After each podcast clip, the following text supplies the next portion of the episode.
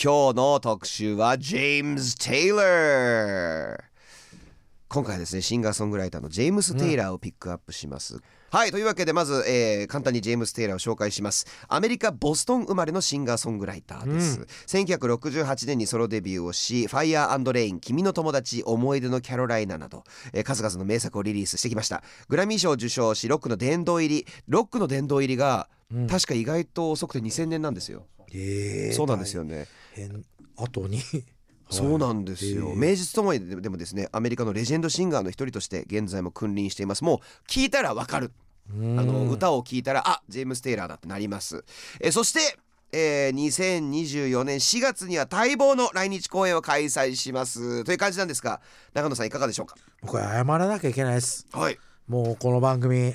やってきて初めてです。あの今、えーこの曲を聴いたらあー曲を聴いたら分かるってミキおっしゃってましたが、はい僕このジェームス・テイラーの特集のにあたって知らなかったんですよあジェームス・テイラーのことを。はいそれでなんか音楽をディグルというか探ってみたんですけど、はい代表曲も分からないおーつまり初めて一曲も分からなかったっていう。おー状況に陥ってしまったので、はい、真っ白な状態から今日は教えていただこうとえでもいいですねはいぜひぜひぜひお願わいかりまししまたすじゃあ代表曲それそうですね普通はおすすめソングを聞いてもらうんですけど、ええええええこれちょっとスタッフさんに聞いて、うん代表曲を教えてくれてお頭下げ ましたはいそしたらこの曲が最初いいんじゃないかということではいはい、えー、いきたいと思いますジェームス・テイラーで「ハータウン2」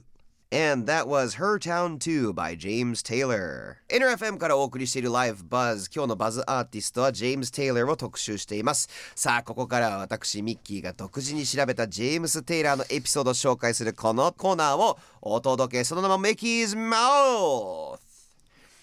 さあ、行きましょう。ミッキーズマス一つ目のトピックはこちらです。ギタープレイヤーとして有とても有名なテイラーなんですが、はい初めて弾いた楽器はチェロだったえそうなんです。あのーご両親音楽一家なんです、うんうんうんでもご両親は別に音楽家ではなく、うんただ他の家族にも音楽家が結構いたりとか、はいでクラシック音楽とかもすごいあの聞いて育ったうんのがジェームス・テイラーなんです結構はいあの、い、いとこのお生まれではいはいはいなんですけどあのそうなんです意外と初めて弾いた楽器はチェロっていうこクラシックうをの方ですさね。せられてたのかもしれないですでねそうです後にはいギターに目覚めてへギーターに変わるというはあもうなのでまあまあ音楽家としなるべくしてなったっていう人なんですけどうんあのなんとなくでもねいさっきもあのハンディマンとか聞いてて、うん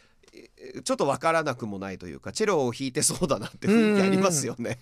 なんか上品ですよね。上品ですとにかく上品でインタビューとか聞いてても、うんジェームス・テイラーってすごく優しく喋る、ゆっゆくり優しくあの喋る落ち着いた人っんなんですよね。なんか今の姿の写真とかもはい何にもか飾ってないのがいいよね。本当そうです、ね若い頃は本当にそイうですケメンって感じでそういう人に限ってなんかこうなんていうの老けることを嫌がりそうだけど、うんじゃいい年の取り方してる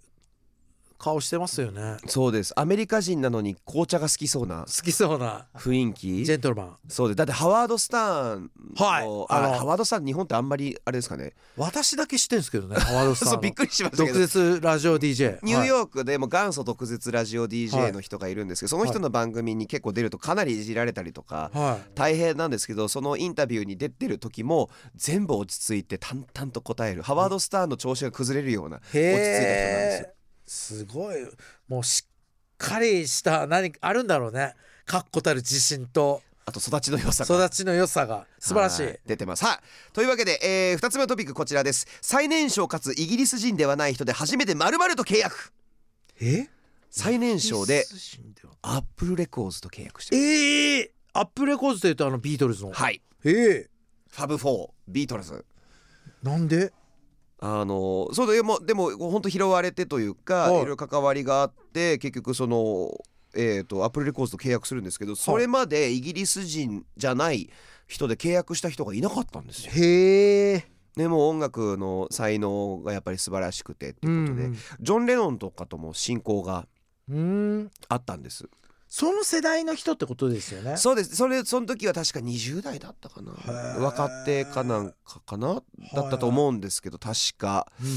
そうですよねだって考えてみればだってマッカートニーえポールなんかも80代ですもんね、うん今ですで今75歳ですからちょっちとょしったとしたぐらいの弟分へそうですアアッップルプルレコーズで出してますねジェームズ・テイラーレコえードすげえ才能の塊だなそうなんですだからで結局結構楽曲提供もしてるんですよあそうなんだキャロル・キングに提供した有名なあのそうなんです曲があったりとかはいはい「You've Got a Friend そう」 You've ごめんなさい Got a Friend 日本語タイトル思い出そう 思い出そうとして日本君の友タ達イトルは君の友達君の友達そうですあのだったりとかなんですね本当に才能あふれる方でであのやっぱ俺は今うんあの後でも話しますけど本人がそのそれこそハワードさんのインタビュー僕ちょっと見て聞いて、あの喋ってたのが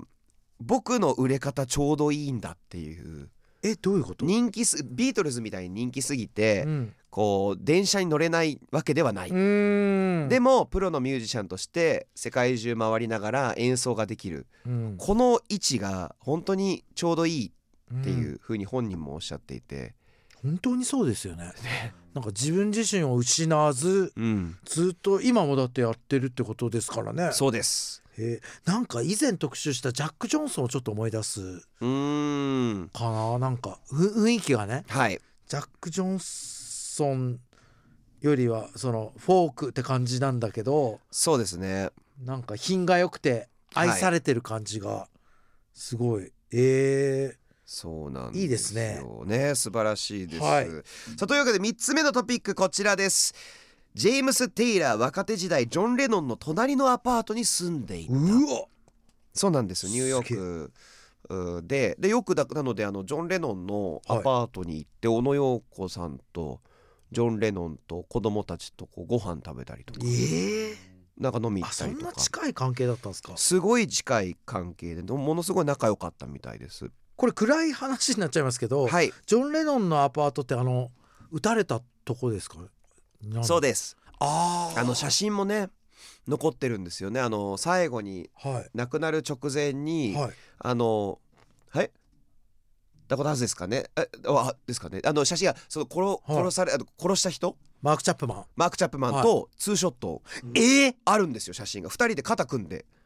どういうこと写真あの,、ま、あのチャップマンがはいずっとその辺うろついてたんですよ。はいはあのっていうことがあって結構その経緯も僕調べたんですけいど、はい気にでなる気になるあのずっとはい別の人で、はポールポールっていう名前の、えー、と人がいるんですけいど、はいあのニューヨークでジョン・レノンがアパート住んでるの知ってるから、はいこう写真をこう撮ってたんですってファンだからはいはい勝手にはい「は撮るなよ」みたいないうんそしたらでも仲良くなってってう、んであのジョンの、えー、と活動を再開するじゃないですか5年ぐらいうんはい休んで,、でその後に出たレコードのアルバムジャケットはそのポールっていう人の写真を使ってるんですけどはあの、ね、でそのポールもだからチャップマンと会っててなんですけどあでへジェームス・テイラーに話戻るんですけどある日、えー、と外を歩いてアパートから出ようとした時かな、ーはいえーに目が血走った人がこう廊下すれ違ってすごい話しかけられたんですってはずーっとその人が喋ってていはいちょっと怖いなはいはいでも話しかけてきて「うんうんうんうん」って言って。うん話をしててでずーっといろいろ誰々にこういう風にして誰々にこういう風にしてジョン・レノンに渡したいものがあるんだでこうでっうんて言って「ここ分かった、うん、じゃあね」って言っていなくなって何だったんだろうなって思って次の日うんに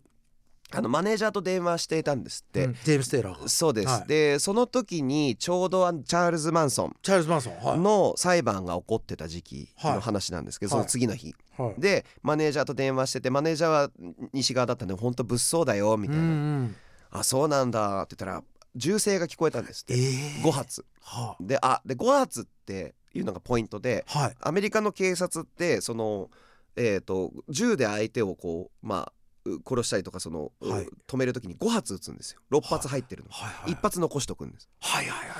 だからあ警察が誰か撃っまた撃った怖いなとかでこっちも物騒なんだよへ警察が今さ多分誰か殺しちゃったよとかって言ってーで言ったらなんかがあって「ちょっとごめんまたかけ直すね」みたいな「明日ね」みたいになって切って20分後にマネージャーから電話かかってきてうん「それジョン・レノンだよえーへーへーへ」ー聞いてたんですその銃声ジョン・レノンををでその前の晩のはい人がチャップマンなんですようわーえジョン・レノンを撃ったのって5発5発の銃声が聞こえたらしいです確か5発だったと思いますよあああそっかマーク・チャップマンい別に今も生きてるしそうそうそうそう数発撃たれてるんで、マーク・チャップマンもあ違うわジョン・レノンを撃った数ですよそうねですはあ警察かとあじ思ゃっあ警察じゃなかったって警察かとこ思とでっす、たね、らチャップマンがあのジョン・レノンを射殺していた音だったんだかあ5発そうですすげえ話なんかまあチチャールズチャールズ・マンソンとか誰だっけマーク・チャップマンって言ってる自分が一番怖かったです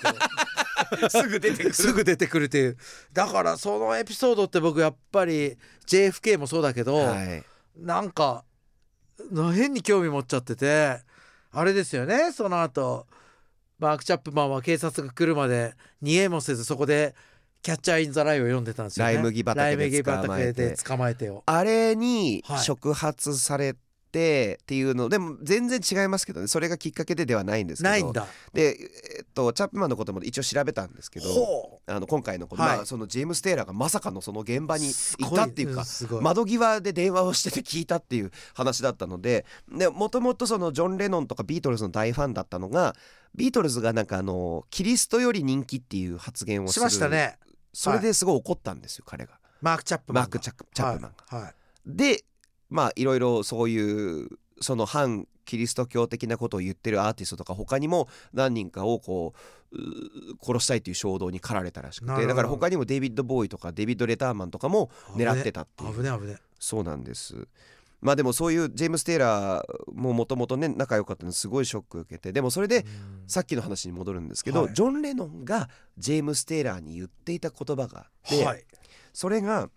僕みたいに僕までのクラスで有名になってしまうと十中八九誰かの妄想の住人になっちゃってるんだ、はあはい。だから君ぐらいの人気がちょうどいいんだよって言われてたはい。それはあれだよね。もう全くバカにしてる意味ではなくて。そうですそうです本当に君ぐらいのがいいんだよっていう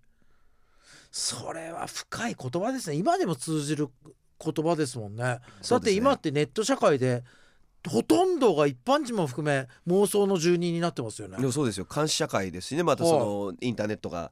起きてだ誰がどこにどうしてるかがすぐ分かってしまう世の中になってしまったのでで勝手に妄想で嫌われたりとかそうですよ知らない者同士がディスり合ったりとかそうですそうですそうですすっげえ怖いですねねえ怖い話まあ、ジェームス・テイラー本当にいろいろなね経験をされていてっていうあの感じなんで、まあ、最後のトピックがそれでした、はい隣のアパートに住んでいてすみませんちょっと暗い感じで終わっていしまやいましたいやけれどもいやなんか時代のその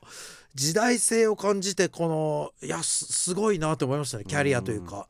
でもなんかそのインタビューとかもそれもハワード・スターのインタビューで話してたやつだったんですけど、なんか聞いた時になんか常に最近とか世も末だなとかって思うんですけど当時もやっぱ世も末だなって思ってたんだなっていう、うんすごいですよだってねチャールズ・マンソンとかがいたりとかこのチャップマンの事件が起こそったりうとかだよね同時期でしょそうですよこれでもう世の中終わるんじゃねえかぐらい思うよ思いねますよね気がついたらねだいぶ経ってるっていう世の中はそんな簡単に終わらないってことですねじゃあねはいそうなんですというわけで、はここで私ミッキーのおすすめソングを聞いてもらいましょうこれですよねあの多分ジェームス・テイラーファンは、ま あ、待ちに待っていたと思います キャロル・キングに提供した曲で、えー大ヒットしました Take it away it's You've Got a Friend by James Taylor さあ、that was You've Got a Friend by James Taylor、というわけで今日のバズアーティストジェームス・テイラーを特集してきました長野さんいかがでしたかなんか以前あの秋のに聴きたい曲で特集さ、えーでセレクトした「Once Upon a Time in Hollywood」っていうクエンティ・タラティーノの映はい画の時代が好きで僕はい、まあどの時代も好きなんですけどねうん、ブルース・リーがいたりあのビートヒッピーがいたり、はいチャールズ・マンソンあの時代のなんか独特の空気に興味があるんでミッキーズ・マウスのマーク・チャップマンの話でがぜん興味が出たんでうーす。んでやっぱりジェームス・テイラーはただのニコニコしてる紳士のおじさまではないんだなっていうかうん時代を経てきた人なんだなって思ってなんていうのかなあのサイケデリックな時代を生きてきた人ってすごいですよね。すごいですすねごいですよね。すごいですね今はやっぱ別今今を30年後の人が見たらこれはこれで異常な時代だと言うと思うんですよ。そうですね X があったりうん監視社会とか YouTube とかで誰でももう出れるとかそ多う分このままではいかないと思うんいでや変わりますね絶対にだからどの時代も異常なんだなって思いました。やっぱ改めてこういう一時代すまたすごい時代に生きてた方の人生見てるとおっしゃる通りでうんあこう今もねそうそういう時代に生きてんだろうなみたいなだから今今をやっぱ生きないとなってすごい感じるあうとんやっぱり日本で生まれてっていう自分は特に思うんですけど忖度を考えるうん多分教育を受けてきた気はするんですね、ねある程度うんうんみんなの周りを見てみたいな。だけどそのでかすぎてミッキーがした話が、はいなんか人に構わず好きなように生きなきゃダメだと思った。本当ですねうん、あーもう時代ってやっぱ変わるじゃん価値観が。そうなんですそうなんですよ、ね。しょうがないんですだからものすっごい否定されてもある時代ではそいつがヒーローになったりするじゃないですか。そうですそうですうん僕高校生の頃から感じてたことなんですようおーいやすげえ年を取ったら、うん僕がみんなの敵になるんだって僕ずっと思っててその時は敵じゃなかったってこといや若い頃はなんか自分の時代って勝手に思うじゃないですかで思いますね価値観が同じ若い者同士はいではいこう、おいまた仲間が多い年を取ると仲間が減っていって、はい若い人たちがその時代を担うじゃないですか担いそまうすすねるとどどうしてもやっぱりこう反発があるというかこうそうです、ね、争いが起こるんだろうなっていうのはずっと感じてたのでなんかいいですね今日もしかも私うん実際メディアでそれ体現してますから敵をあけ結構好感度低い んでなんかミッキーがはいミッキーより一足先に敵なんですけど僕あはい世の中の敵先輩敵先輩敵先輩パブリック先輩パブリックエネミエネミー先輩はい私もチャック D じゃねえかそれっ ていうはいはい改めてジェームス・テイラーはですね2024年4月6日土曜日に東京ガーデンシアターで来日公演を開催しますレジェンドシンガーの1日限りのプレミアムステージです皆さんぜひぜひ絶対要チェックです